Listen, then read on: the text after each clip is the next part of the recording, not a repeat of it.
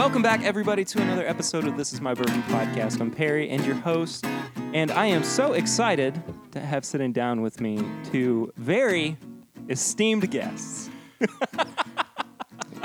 They looked like they weren't so sure about that. Mark and Sherry Carter from the Old Carter Whiskey Company. Welcome onto the show, guys. I'm so happy to have you all here. Perry, it's my pleasure and my wife's pleasure to be here. You know, I'm Mark Carter. I think I have the lower voice, but we'll see in a minute. So, thank you, Perry, for having us. Absolutely, thank you all so much for being here. So, the way that this kind of came about, well, first and foremost, Mark sent me a friend request on Facebook the other day, and I was like, oh my gosh, that's the Old Carter Whiskey guy, and he's very friendly. And it just so happened that. And I had asked, you know, do you guys want to come on the show sometime soon?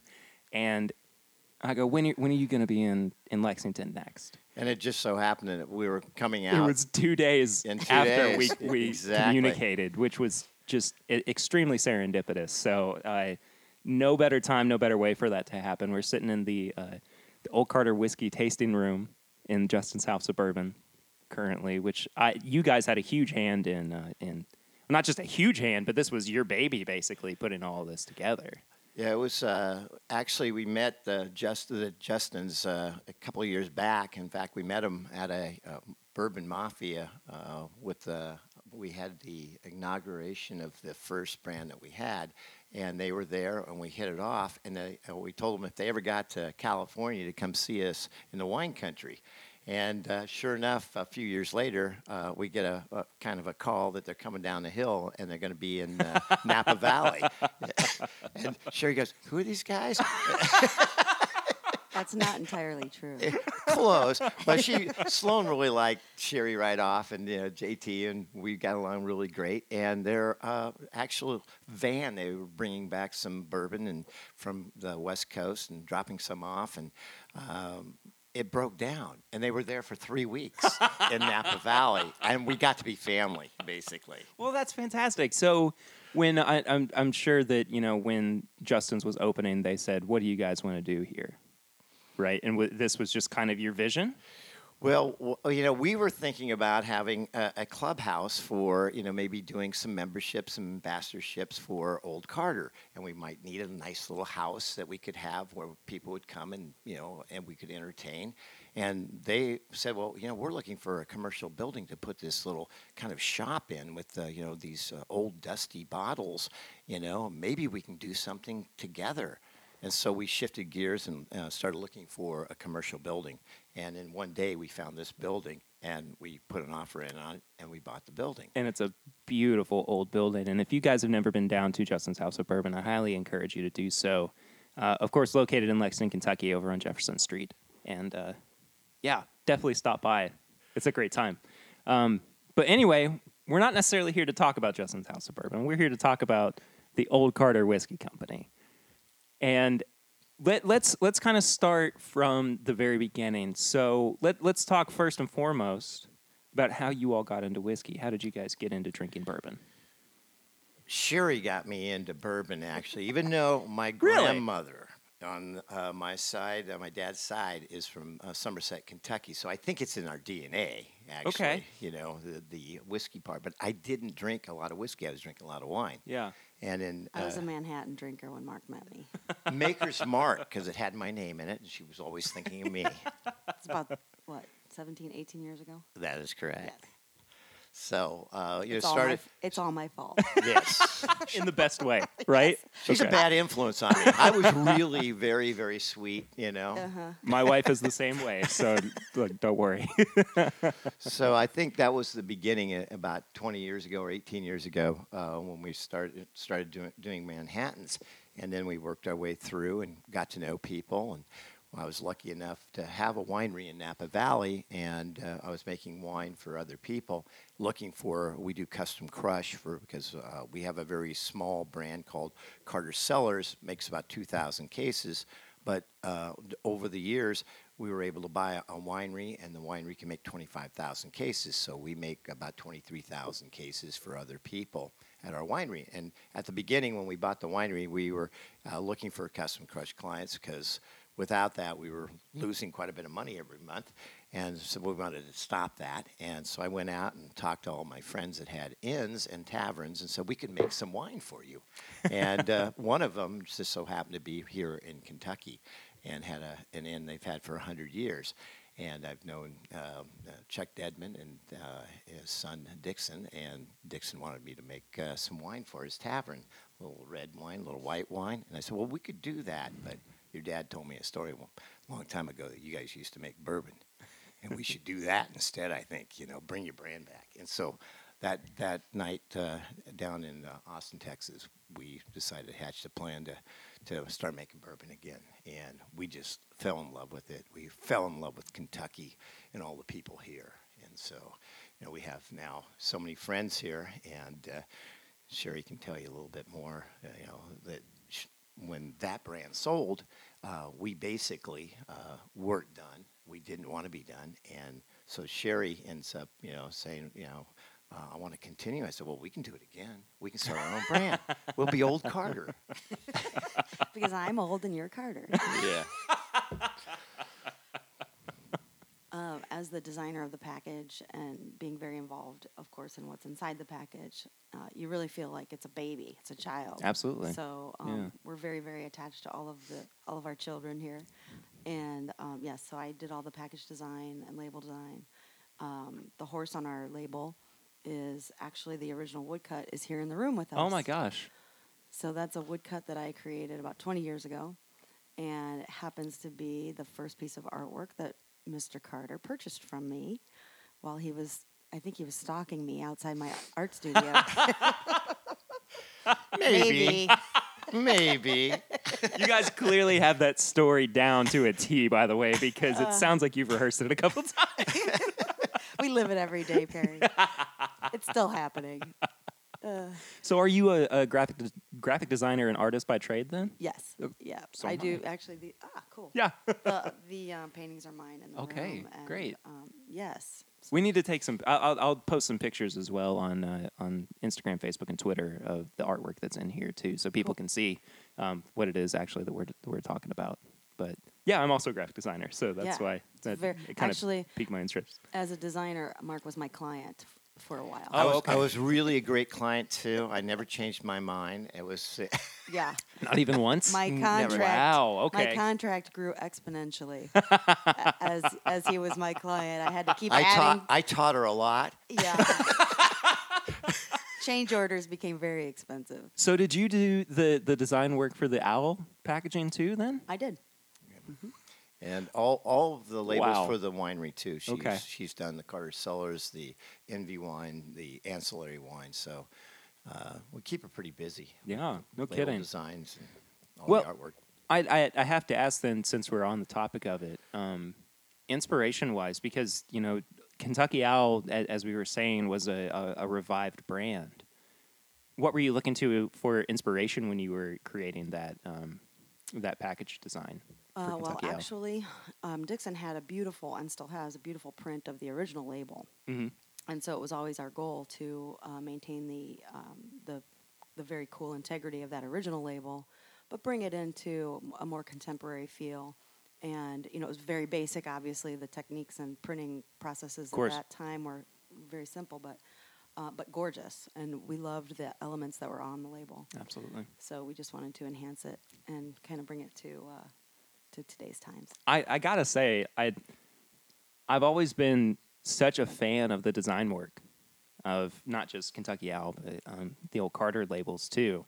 So being able to sit down with you is actually really, really cool for me. Thank you. And being a design nerd as well, I mean, it's just really nice. I should add, actually, then, that a big inspiration for the Old Carter label, we really wanted to pay tribute to Mark's family from Somerset. Mm-hmm. And really have something on the label that had to do with a sense of working the land. And so as a designer, you go through several, you know, versions of things. So I started out, and I was doing all these renditions of, you know, I was trying to do a horse with a plow with a guy behind it, but I wanted to make it look like an etching. So I was running it through all these filters and working, trying to come up with something that was very vintage looking, but conveyed what we were, the message we were trying to get across. Everything just looked really contrived and really forced. Sure. And then we kind of remembered that I had had this series, this woodcut series. There are 4 or 5 more in the series, all workhorses. I grew up in northeastern Ohio, and workhorses were a big part of my landscape, right, so to speak, growing up. And so we remembered this woodcut and dropped it into the design, and it actually had the full original background that you can see in the on the wall. And even with the full background and with the typeface, it was like, yes. That's it. So my hair just stood up. And I know exactly what you're talking about. So, so cleaned it up. And then that horse to me just, besides the other layers that it means between Mark and myself, it symbols, it's such a symbol of that. Like, absolutely. Strength, power, earthiness, and kind of authenticity. Yeah, on the back, we even give a little tribute to Somerset, where my grandmother and their family were from, and they were farmers, and they used the for wheat, corn, rye, and they used to use a horse, like that, so, to till the land. So, did you spend much time in Somerset? No, not much. We've been down there a few times, doing a lot of kind of looking back at the history and seeing what they did, where they lived at. And so. They left Somerset after Prohibition because they were chasing oil. Yeah, there was not many jobs, after Prohibition for the wheat, corn, rye. So at that exact same time, there was a big oil rush out to California, and they went to Bakersfield, and that's where my father was born. And then I was born up in Humboldt County, believe it or not. Well, we have all 5 of the offerings. Yep. Of Old Carter whiskey on the table. So I say let's...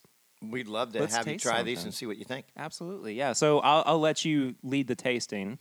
Where should we begin then? I think the bourbon is always the best one to start with. It's the softest to speak of. Okay. Well, the color on it is magnificent. It's such a deep amber color to it. This was really fun putting together. We had 30-some attempts and blends to put this together. It is 13 different barrels. Wow. And about 20 gallons, roughly, from each of the barrels. Mm-hmm. What's the proof on it, by the way? It's 108.9.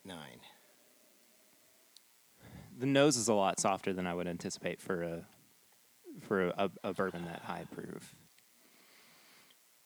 And one of the things we do is everything we've ever made has always been barrel proof, never cut, never filtered also.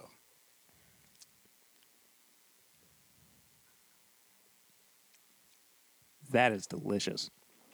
Thank you. Absolutely. It has a real rich sweetness to it as well, which you don't find on a whole lot of bourbon, especially at that high of proof. But my goodness. That is absolutely delicious. Thank you, Perry. That's what we're always looking for. We're always looking for, that richness, mm-hmm. that sweetness, that depth. And that's what we're chasing all the time.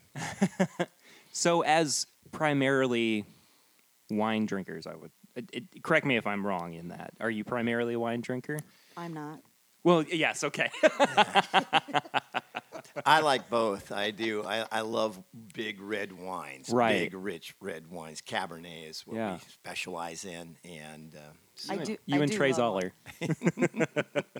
So how has being a wine drinker influenced the way that you have approached the craft behind your whiskey then? That's a great question. Being also a winemaker in Napa Valley. And maker, too, And we've been fortunate enough. We have great vineyards, and it really starts with great grapes and great vineyards to make great wine. And we've been doing it for over 20 years now in Napa Valley, making wines. And one of the vineyards we have is this vineyard called To Kalon, which has more 100 points than any vineyard in the world. And we got on there, and since we've been making the wine from there, these powerful wines, we also learned all about barrels. Now, we use French barrels, you know, for great Cabernet in Napa Valley, but we use different levels of toast, not charred, but toast. But the barrel has so much influence, too, and the wood has so much influence on the wine that we really wanted to bring that out when we started making the bourbon, rye, and whiskeys, how important the wood is with that also. So, and in blending, we blend a lot of the red wines to make our greatest wines. And so we found out that if you have some great parts, to blend those parts, you can even make even a greater, you know, either bourbon or wine or rye or whiskey. And I'd like to add, I think one thing that's important about Carter Cellars wines is that they are vineyard designate wines. So even though they're all Napa Valley Cabernets, they're coming from different sites in the valley, and they really do show the characters of those places. So I think over the years, you develop a kind of a sensory library of smells and textures that are attached to those different sites. And when a winemaker can make wine that truly illustrates the place that grape was grown, to me, that's the highest form of the art of winemaking, if they can keep those expressions unique. So I feel like we came to, you know, the whiskey world with a clear sense of having things that are unique and the how wonderful that can be. Yeah. You know, making something that's truly like making a painting. Right. For us, also, every year in winemaking is a different year. It's all about, you know, the weather and Mother Nature. And so each year is totally different, which we love. You try to make the best from what the vintage gives you. And we were so impressed by what that was. We wanted to do the same thing with our bourbons, ryes, whiskeys, that each one is unique. We did not ever want to make the exact same, you know, bourbon each year. We wanted to make something unique that was, you know, that really kind of, you know, spoke to us. You know, we said, well, we're never going to be huge. We want to make individual flavors that we love. Yeah. Mm-hmm. Talk about, too, the blending process, because you touched on it a little bit, but you said this is a blend of 13 barrels. That is correct, yep. What went into selecting those barrels? Was it... a lot of tasting. Sure, yeah. Yeah. Was it a combination of tasting them individually and blend by blend, or what was... just expand a little bit on that, too. Well, I'll let Sherry do a little bit of that, too, because we do it together. We are really... and we have our certain strengths, but which I think together makes for a great... flavor profile and aromatic profile. So go ahead. So we always start by tasting through the individual barrels, of course. Every barrel. Yeah. Then it literally just becomes a game of let's try this combination, this combination, this combination, and so on and so forth. Yeah. And you know what each barrel feels and tastes like by itself, and then it's like cooking. You know, you're looking for notes. Like what note does this? If we know this barrel has these qualities and we're looking for that, so let's try adding this, let's add some of this, and then let's add this ratio of it. I mean, it's very painstaking and it's very intense, and sometimes it comes together quickly and sometimes it takes longer. So it's not just taking each individual barrel, dumping them all together and saying, there you go, you're absolutely picking not. And choose. So do you even get down to say maybe a 1-to-2 ratio of, you know, how much you pull from a barrel? It's all different. Yeah. They're all different. Yeah. So that must be even more exhausting then. It's intense. Let's just put it this way. I'm very happy when it's in the bottle. I would imagine so. It's like the baby's in bed now. I'm still loving on the bourbon, by the way. I've got a little bit left of it, but and I think you're going to see with the two ryes that we will pour. Mark was talking about our individual preferences, and I'm always looking for aromatics and complexity and layers and Mark loves. I like power. I like, finish. I like long finishes. I like that richness, deepness, darkness, caramel. We both meet in the realm of definitely we want that wonderful creamy viscosity. Absolutely. And that mouthfeel. And it has it. That's the texture that we're always striving for. One of the things that I didn't point out too, and I thought as I was thinking about this, I found it interesting that this is a product coming from winemakers as well. The legs on the glass as well were so long, and it just so slowly decaying. Yeah, thank you. Absolutely. Yeah. What we love, that thickness, that mouthfeel, that roundness is always, It's the same way in a wine. If, you can handle a bigger wine. Some of ours are between 15 and 16 alcohol levels, which a lot of people think are pretty big for wine. But if they have all the stuffing in the wine, that balance, the flavor, the extraction, you don't taste just alcohol. And the same thing we feel with actually high proof, bourbons, rye, and whiskeys. It's something you have to work at. They don't just roll out like that. Yeah. So all of them have quite a bit of age on them. Everything we do too with the I spirits. Should add, this bourbon is a combination of 9 and 11-year-old barrels. Okay, there you go. Mostly 11-year-old, but it does not have an age statement on it. I was curious as to what the age was. Because some of that was 9, and I don't feel right putting an age statement really at this point. Anything under 10, so that okay. And with that 9, with the barrels that were 9. It would have to be called 9. Well, we'll get more to talking about age statements too as we work our way up through the cool. line. But as we're doing that, the next pour is the rye, correct? Yes. And so this will be the first rye that we had produced, which is batch 1. Mm-hmm. We're making an Old Carter suicide over here on the side. I was going to say, I thought that's what was going on. A new blend. So, yeah. It's delicious. Right off the bat, I mean, you can immediately, of course, tell the difference between what we just had, which was the bourbon, and now this first batch of rye.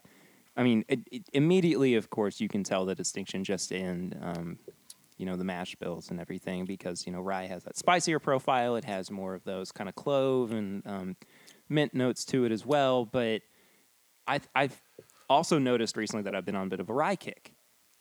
So this has, I would say, on the nose, everything that I am looking for in a rye in terms of profile.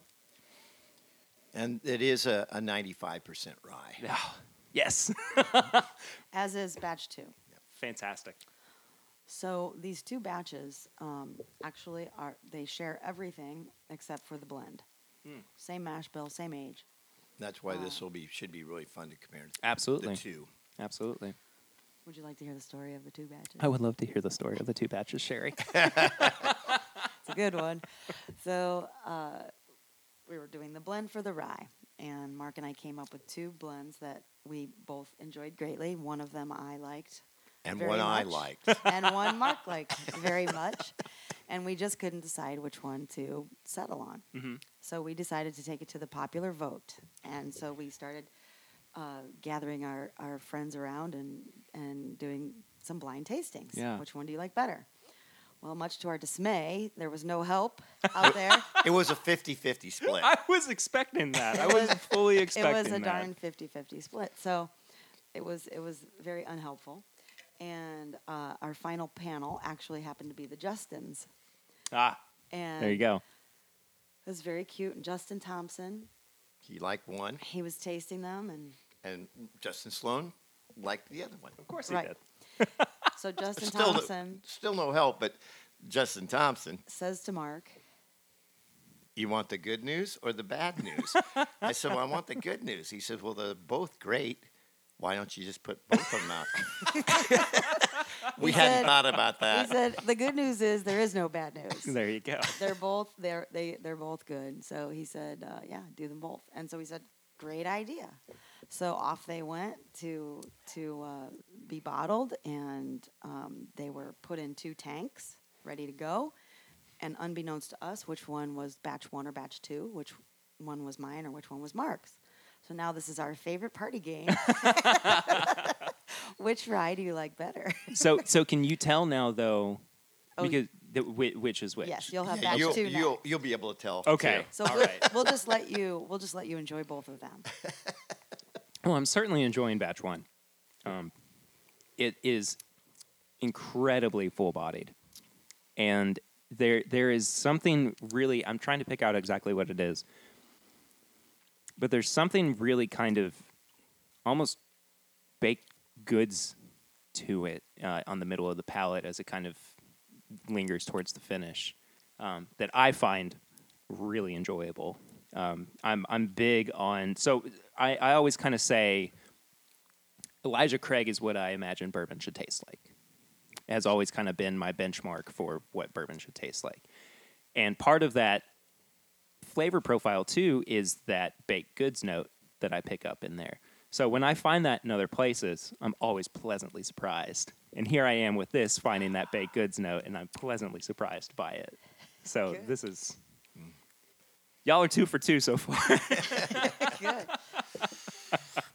And we're just getting started. Yeah, no kidding. So let's talk a little bit, too, about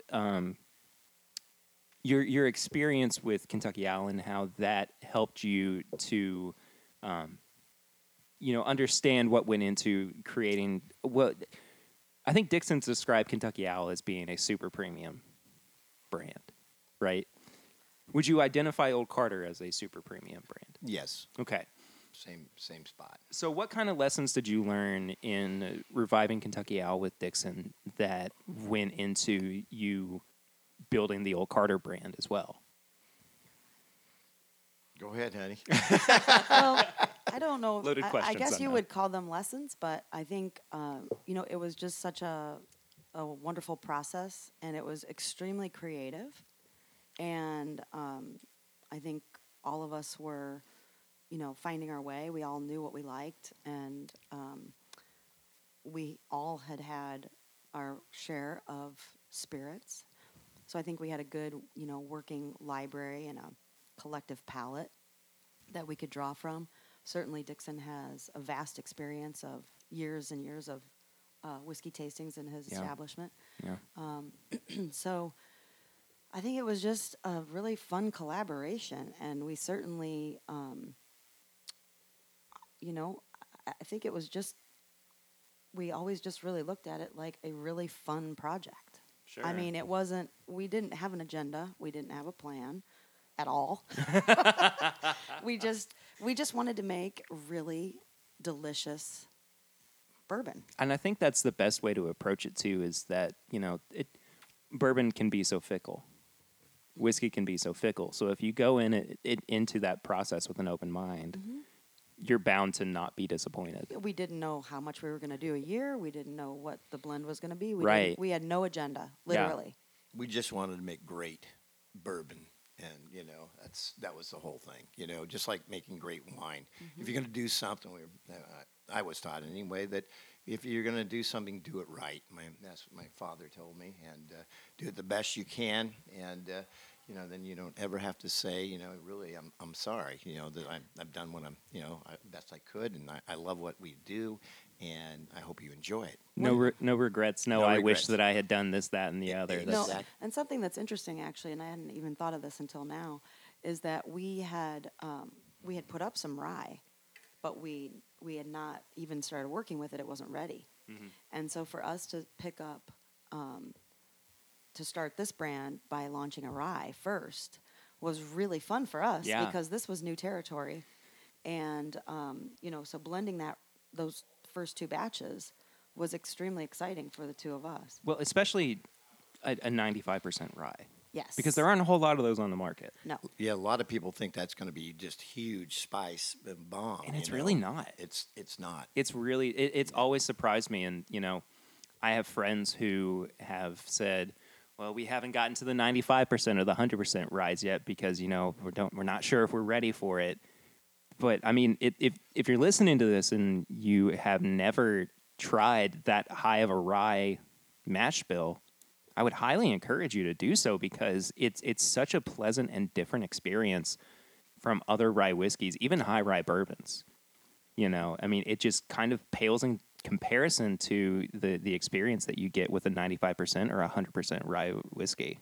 This might be a good time to point out as well. Mark and I believe in barrel strength spirits. Yeah. Mm-hmm. So we never do any cutting. There's no proofing down of the spirits. And I think that from the very beginning, our first distill that we had, we said, well, we should give it to people how they, we like it, and we want the full strength. You can do anything you want after you buy it. You can put the cube of ice in it. You can put water in it. You could put Coca-Cola in it. You can do anything you like. But this is how we liked it, and think you can. It's a great starting point with barrel strength. And I think that is what you're maybe getting at with this rye. So we're now moving on to batch 2 of the rye. Which one? So Mark, was this your blend that you? Oh, I don't know. You'll have to taste these two and see what you think. This is 113. The other, the first batch was a 112.2. So very close. Very little difference. Yeah. So this is literally just a different combination of barrels. This one has more rye characteristics to it, but also has more of those traditional like vanilla and caramel flavors. Interesting. That is really good. That just kind of, You know what's funny is I think I had mentally prepared myself for the two of them to be similar enough to where I was like, oh, it's, good on them for consistency. I was not expecting that. Absolutely. Is this yours, Mark? This one's mine. Yeah. I'm 2, she's 1. And it's a 50-50 split every time. But we really get a lot of joy out of who's ahead if we go out and do a tasting. And I there's 6 people. I get 4 and she gets 2.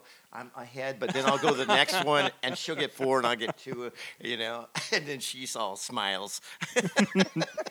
So let's talk 2 for a second because last night you guys did a tasting at Justin's House of Bourbon. Yes. How do you all prefer to do tasting experiences with your customers?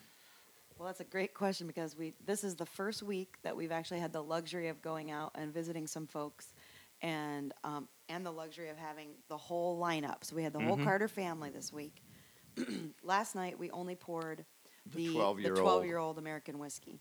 But earlier this week, we were down in Bowling Green, and we spent some time with Mr. Cody down at Hickory and Oak. Mm-hmm. And it was wonderful. He gathered a great group of folks together down there, and we actually poured through everything at the event. And so it varies. We started just like we're doing now. Yeah. So we did, and there were 30 people there. I don't know how often we're going to get to do that, but we had all the bottles with us this week, and he had reached out, and so we thought it was important to go down there and say hello. We thought there'd be maybe a couple people there. I thought we were going to have a little quiet dinner. And the restaurant was jammed, and I didn't know they were there for us. They weren't there for us. They were there surprise. For the whiskey. Yeah. Fair. That's fair. But it was wonderful. It was a great time. The food was great. The people were great down there, Yeah. We just loved and we'd love to go back anytime to Bowling Green. And we'd like to do some more of those tastings around. For the last 10 years, we've only been going between Lexington, Louisville, and Bardstown. And this was a chance, finally, to go out and see some of the friends and people that have actually supported us. Yeah. And it really is nice. I can't stress that enough, to have all of them to taste people through the lineup. Because throughout the last year, as we were launching the different, as we were doing the different releases, of course, we only had with us what we were currently releasing. Right. So It's been nice to take a breath in this quiet time of the year and be able to go and show the kind of the full range. Right. What's your all's relationship like with your customers, with your customer base? I mean, have you guys been pretty interactive with them? Have they responded well to the brand and everything? Yeah, and Sherry's really good at responding to everybody. Anybody that has a glass of whiskey or bourbon in their name, I become friends with. I did this same thing with wine. Anybody had a wine glass, I just thought, that must be my friend. But Sherry will actually do a lot of correspondence. He's very non-discretionary.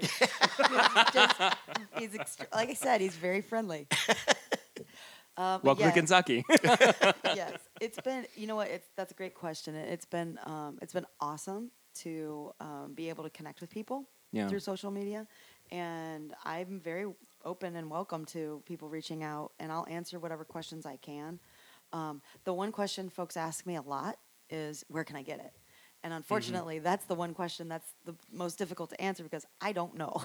And I can't sell it directly. Right. And we give it all to the distributor. Yeah. And then they, put it where they think would do the best good for the brand. I mean, I've had friends who have said, I really loved Rye Batch 1. Can you get me a Rye Batch 2? And I was like, I'll try.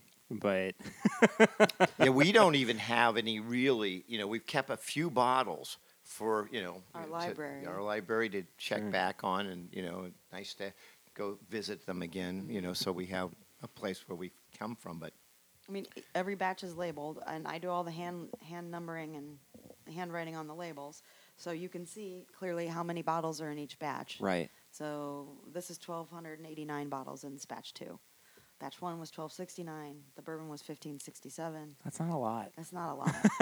I know. Ultra limited, super premium. I mean, that is... It's all in Kentucky. We don't, have it anywhere else. Yeah. This is Kentucky only, and, we loved, being right here. That's why we came back to do this. So let's move on to now the 12 and the 27 year, which you all announced last year was coming out. And now it's here, and I think I might have had the 12-year before, actually, here at Justin's. It's only been out since December. Then maybe not. I can't remember. By the way, I want to point out, Sherry has moved on from letting Mark pour her glass to pouring her own. Yeah, she doesn't like my pours, I don't think. Maybe like a little heavy pour. I do like your pours, but we got a day ahead of us here. I call them, or I don't call them. I am a little bit heavy-handed as well, and my friends have now coined it the Perry pour. The Perry pour. Yes, Mark's known around our house as Mark Bottomless Pour Carter. My girlfriends just love him. I just want to make people happy. I do the same thing. It's if it's worth pouring, it's worth sharing. That's right. And, the champagne glasses are always full. I love you. Thank you, honey. I love you a lot. I love you too. So this is a whiskey. This is not a bourbon or a rye. That is correct. Right. Let's talk a little bit too about the craft that went into this one. This was much easier actually than some of them. This only took like eight tries. Actually, it was because it only took 8 attempts. We second guessed it like crazy. Yeah. Oh, I would have too. And it was totally understand that. We can't be this happy with this yet. Right. Right. And this was what we did after the bourbon, which was the 31 attempts and 13 barrels. And so, this is. Have you seen what the proof is? No. Okay. Good. So you're tasting it, and now you have a good palate, and. You should tell us what you think the proof is on. Based on the nose, it doesn't seem like it's an extremely high proof, but I haven't tasted it yet. So, before I get to the proof, the mouthfeel is unbelievable. It is incredibly oily and just coats all over the tongue.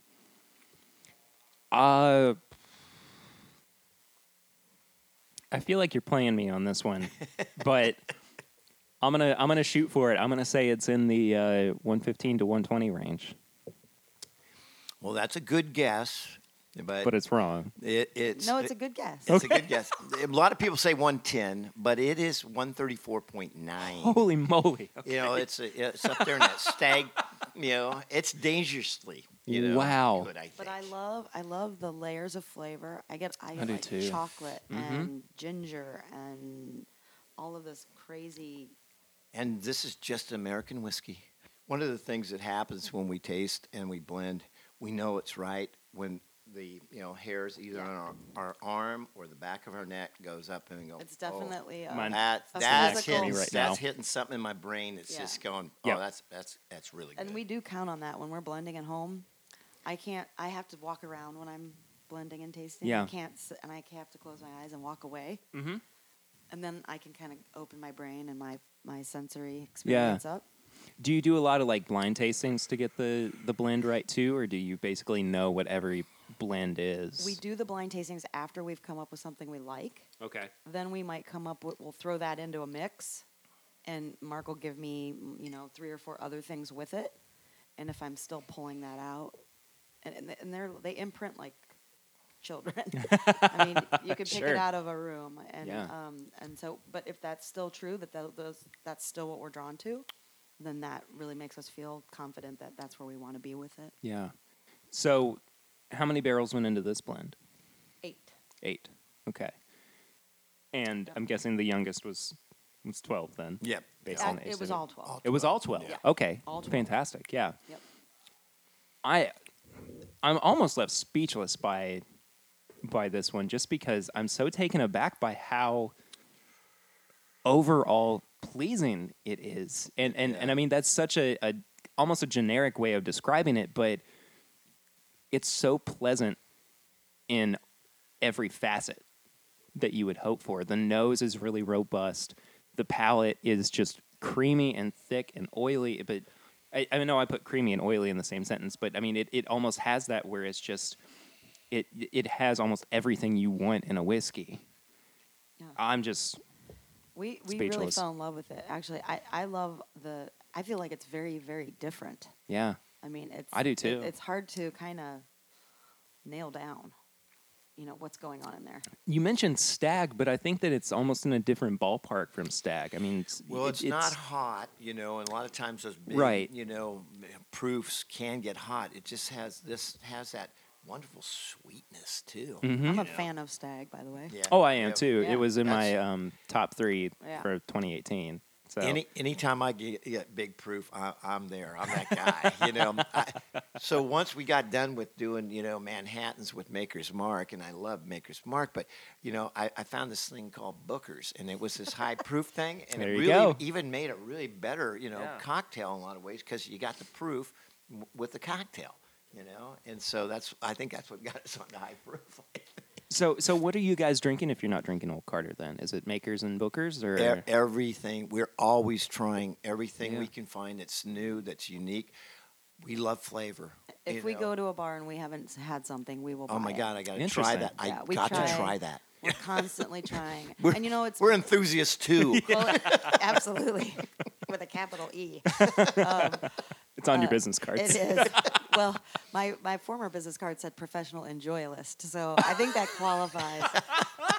My father gave me that title. That's amazing. I was saying that, you know, there are so many wonderful new products on the market. Yeah. And so we just enjoy, you know, we really love getting out there, and whenever we're out and about, if we see anything we haven't had, we get it to try it. Yeah, do you do the same in... You know, I don't know what the big package stores out in California are like, or if there are any big ones. But you know, when you go to your stores and you see something you've never had before, do you typically pick that up as well? Yes, we do. Yeah. You know, especially if you've heard something about it, or we've been following them a little bit. You know, right? We do. We love the little independent stores. We've got one up in Eureka in Humboldt, where the hotel and restaurant John's Liquors and Cigars. Hotel Carter and Restaurant 301 are located, and he's unbelievably in Northern California. He's got some wonderful barrel picks and a nice little selection. That's awesome. So we go out there, and then of course he's got stuff that nobody knows what it is out there. So we scoop all those up too. It's a good deal. It's fun. It is fun. We enjoy it. So.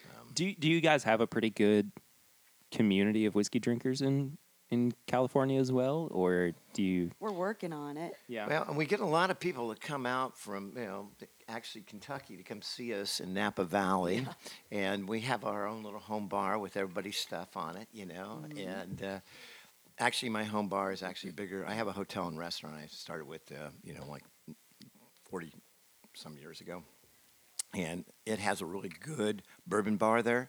But the only thing is my bourbon bar at my house is bigger.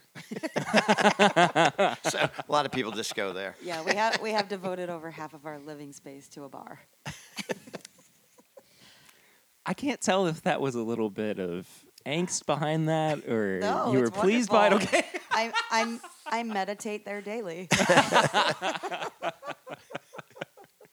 That kind of sounds like Dixon too, because I have had him on the show before as well, and know him through, just mutual connections and everything. And he was talking about, when he's, maybe getting stressed out by everybody at the inn, and he's like, "Well, I have to go do some work in the office," and it's basically him working on the next blend for Kentucky Owl. Aww. So tasting things. Yeah. Do you also have a pretty good relationship with Dixon? Love Dixon. Dixon's like a son. He's born on the exact same day as me, but just a few years apart.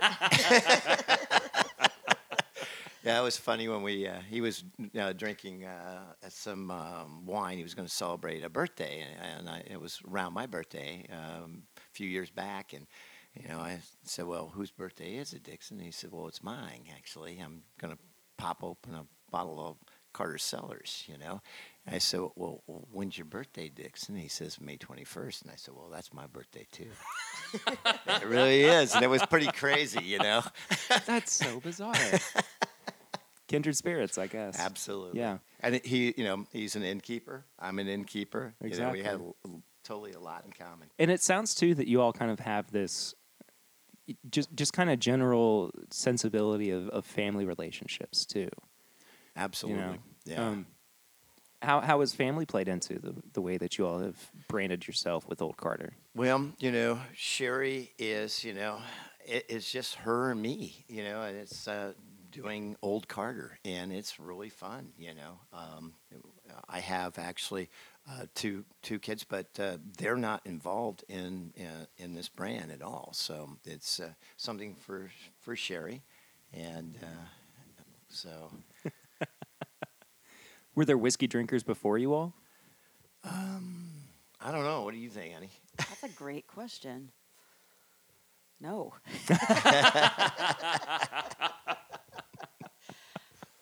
No, I was the first whiskey drinker in my family. So what? She was a gin drinker before we. Yeah. Oh, no, and nothing wrong with that. Actually, I wasn't. I started with whiskey. Oh, that's good. I do like gin. Gin's starting to grow on me as well. I like gin as well. So what led you to whiskey then instead of, what your family was drinking? That's a good question as well. So my first job in northeastern Ohio was working for a very small photography company. It was just a husband and wife. Mm-hmm. And he was Greek, and she was from Ohio. And this great couple, and I had tons of admiration for them. And, of course, he was Greek, so he was very exotic. Exotic and excitable? Yes, actually. He was quite passionate. But his wife, Patricia, we would go out to dinner. We became very good friends, so we did a lot of social time as well as work. And Pat would always have one Manhattan. Wherever we went out to dinner, she'd have a Manhattan, and then she'd have a glass of wine or whatever with dinner or whatever. And I was just turning 21, and so I thought, what's this mystique about this Manhattan thing? Yeah. And so I tasted her Manhattan and kind of fell in love with it. So then I started having one Manhattan every time I went out. No one in my family really drank whiskey. It was, I never thought about that. Just happenstance. Yeah. Yeah. Well, I just poured the 27-year. So I'll pour mine. You get none. So this is really interesting. You turned the bottle around for me to see the label and everything. First off, I want to point out this is a lower proof than what we just had. Not by much. It's 124.3. This is also only bottle. There are only 72 bottles in this run. And this is 68 of 72. Yeah, and that's the big run. This is our biggest run. We did some barrels, and some of them were only 14 bottles. So these are all. Wow. None of this has been cut again. This is all barrel strength, single barrel strength. 27-year-old, which again, we could have. You stretch it out. You could make a small batch. You could do things like that, but we just felt these were so special by themselves. Based on the nose, it's very special. There is, out of everything that we've had so far, I haven't picked this up yet, but it's a kind of a toasted marshmallow note on it, but with all of the char and everything that you get if you're like over an open flame with it. That and caramelized sugar. What I like about this, and a lot of people, you know, when you start getting into older, you know, bourbons, some of them, you know, can be woody. This, to me, is just the right amount of freshness and really new wood, not old wood. Okay, I just had my first sip of it. It's clear that this is the big brother, big sister to the 12-year. Yes. As everything. I kind of dug myself a grave, though, saying that the 12-year was so, you know, everything that I wanted. But then the 27-year kicks that up to 11. And, I mean, it's again, so full-bodied. That toasted marshmallow note that I was getting on the nose is definitely present on the palate as well.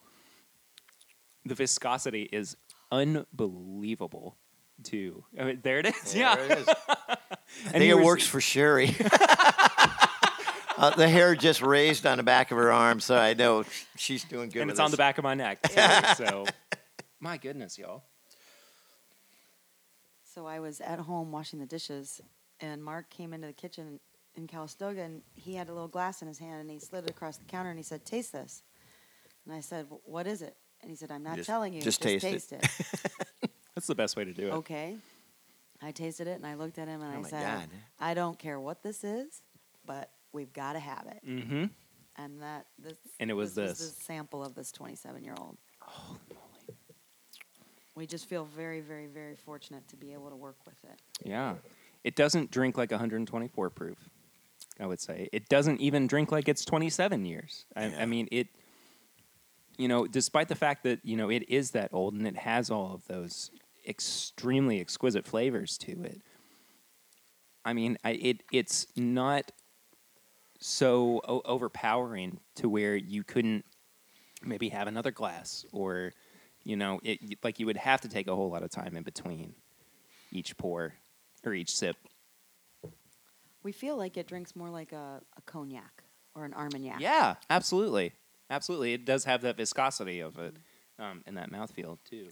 So you guys had said, too, that you didn't want to age state anything under 10 years. Yeah. That's a really interesting marketing tactic because so many people are almost kind of hell-bent on if they can put an age on their bottle, they're going to. Sure, we're in the age now of age statements being taken away more so than we are than being added to bottles, but you know, what made 12 and 27 year so special to where you felt like we have to put this out, this has to be age stated and on the market? Well, like I said, it was over 10 years. You know, we could say it was 10 years over. And, you know, I felt at that point we can actually do age statements. You know, I don't think it makes much difference. I saw age statements on, we love drinking old dusties. And we've got some beautiful Stitzel-Weller that's only 5 years old. It says 5 years on it, but it was put up in 1945, and it was bottled in 1950 or something like that. And they're beautiful, you know. But you know, why, you know, what's a couple of years, and when, you know, when it's that young, you know. Yeah, we're not afraid to let people know how old anything is. Yeah, we'll tell. I think that these two, the American whiskeys, are a little unique. We knew that we were obviously going to put the statement on the 27-year. And we got some pushback for not having age statements on our first three releases. I'm not gonna lie. Exactly. People want to say, "Well, how old is it?" I was happy to tell people, but if it came up on a thread or whatever, I wasn't involved in it. So, when we knew that we were going to do the 27-year, and these are both American whiskeys, it just kind of made sense because the 12-year was over 10 years, which was our first, of course, desire. You know, why not put that on there? Because these two are kind of like sisters. And then the decision to release them at the same time, it just kind of made sense visually. Sure. And I love the way that they have both turned out. Obviously, this is barrel number 9 that we're sampling. We also released barrel number 2 and barrel number 5. Barrel 2 had 45 bottles in it, and barrel 5 had 38 bottles in it. Oh, my gosh. So really small yields. Also very delicious. I wish we had all 3 for you to try today. I'm saying that in a selfish way. I'd like to try the 2 and the 5 again right now. I mean, you also said that, and you've been very gracious with the amount of pours that you've had for me on this. But look, I got to be honest, though. This is easily my favorite out of... It's pretty special. It's something unique, that's for sure. It absolutely is, yeah. And I think that, you know, in a day where there aren't that many age-stated products and those that are, you know, kind of are in this higher age range, I think this stands out. And, you know, for anybody listening... Maybe, you know, you're not able to acquire a bottle, but if you go to a bar and you see the 27-year sitting back there, I would encourage you to try it, because regardless of, you know, your experience maybe with older barrels, older bottles of bourbon or whiskey, this is going to be a unique experience for you by far. So try it. It's fantastic. Thanks. Perry, thank you very much. And we have seen it out and about. We saw last night. Here in Lexington. A couple back bars have it. OBC? Yeah. Haven't been to OBC. I'm sure he has it. Yeah. Oh, yeah. But it's over at Lockbox. Norma has it at Lockbox. Oh, really? Yeah. And they've got it in at the other... Didn't they have it in Louisville as well? The 27? At... yeah.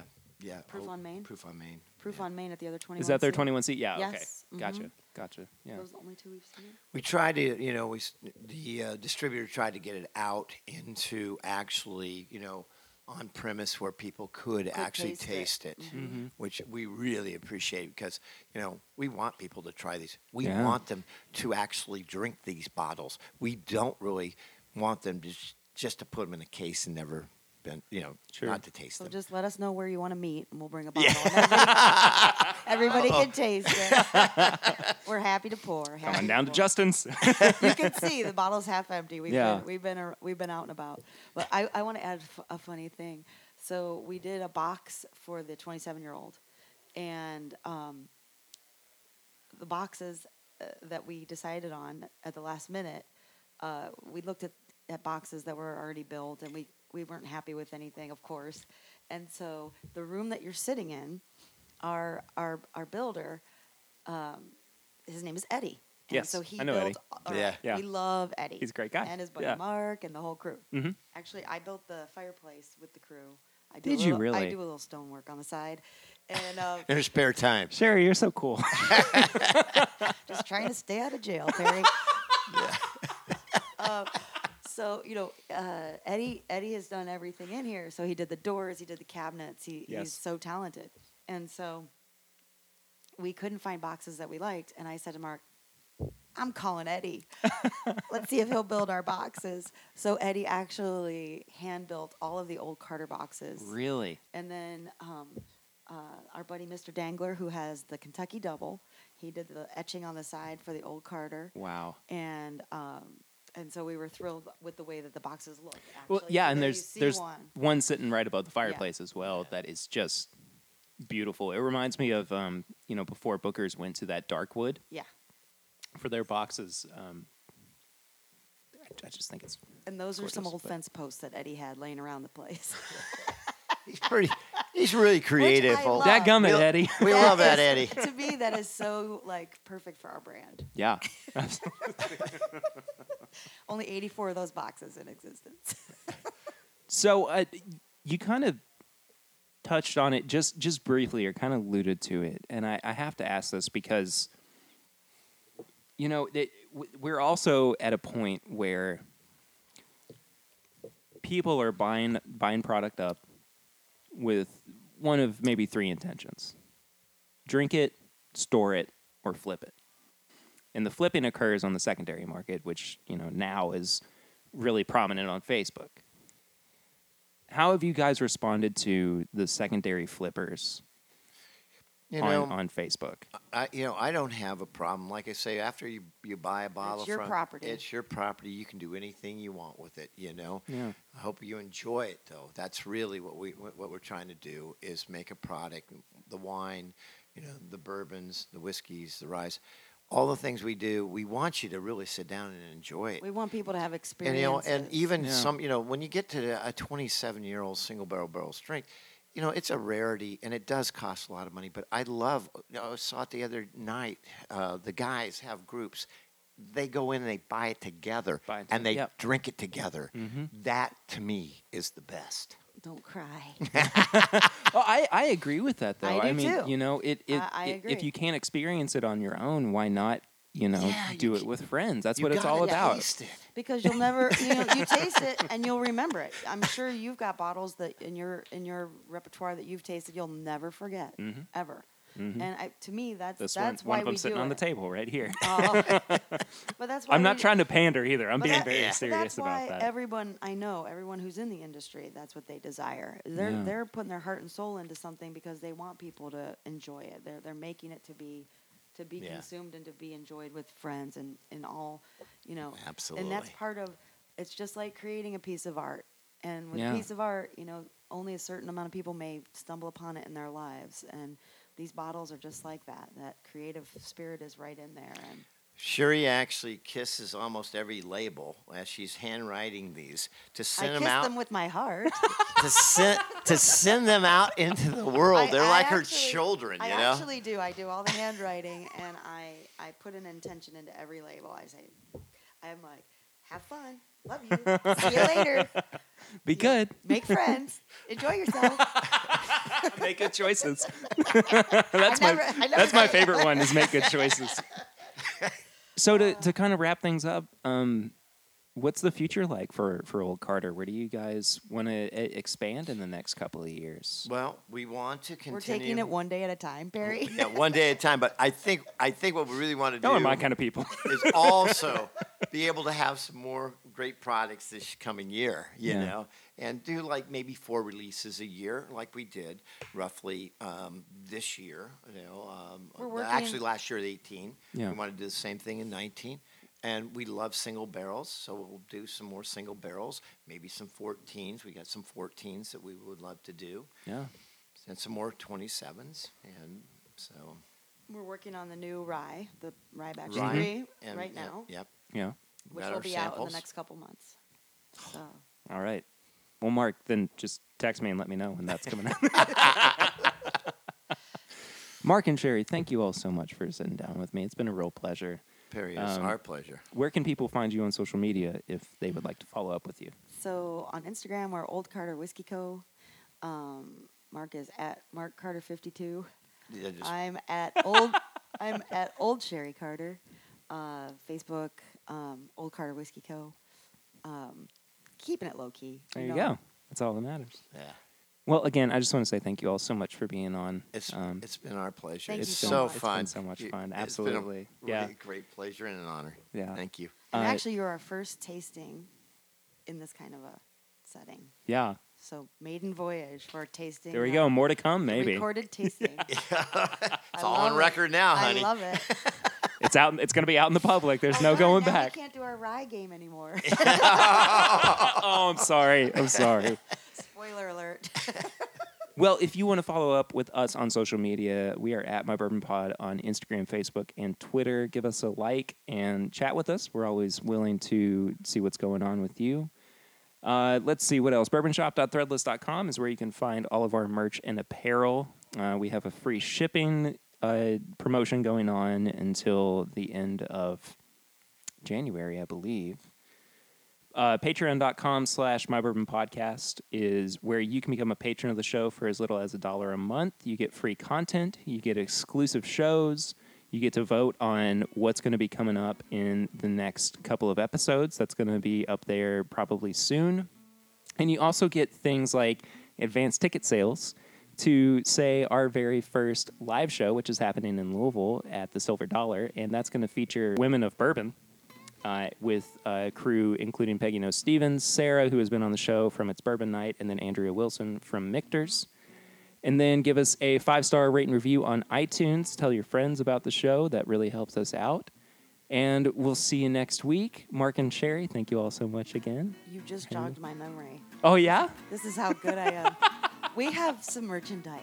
Oh, do you? We do. Okay. So there's a little shop on the website, so you can actually get Old Carter T-shirts and hats and coasters and stuff like that. Well, there you go. Once again, thank you all so much for being on the show. Thank you. It's been a lot of fun. We really appreciate it. Absolutely. I will see you next week, but until then, I'm Perry, and this is my Bourbon Podcast.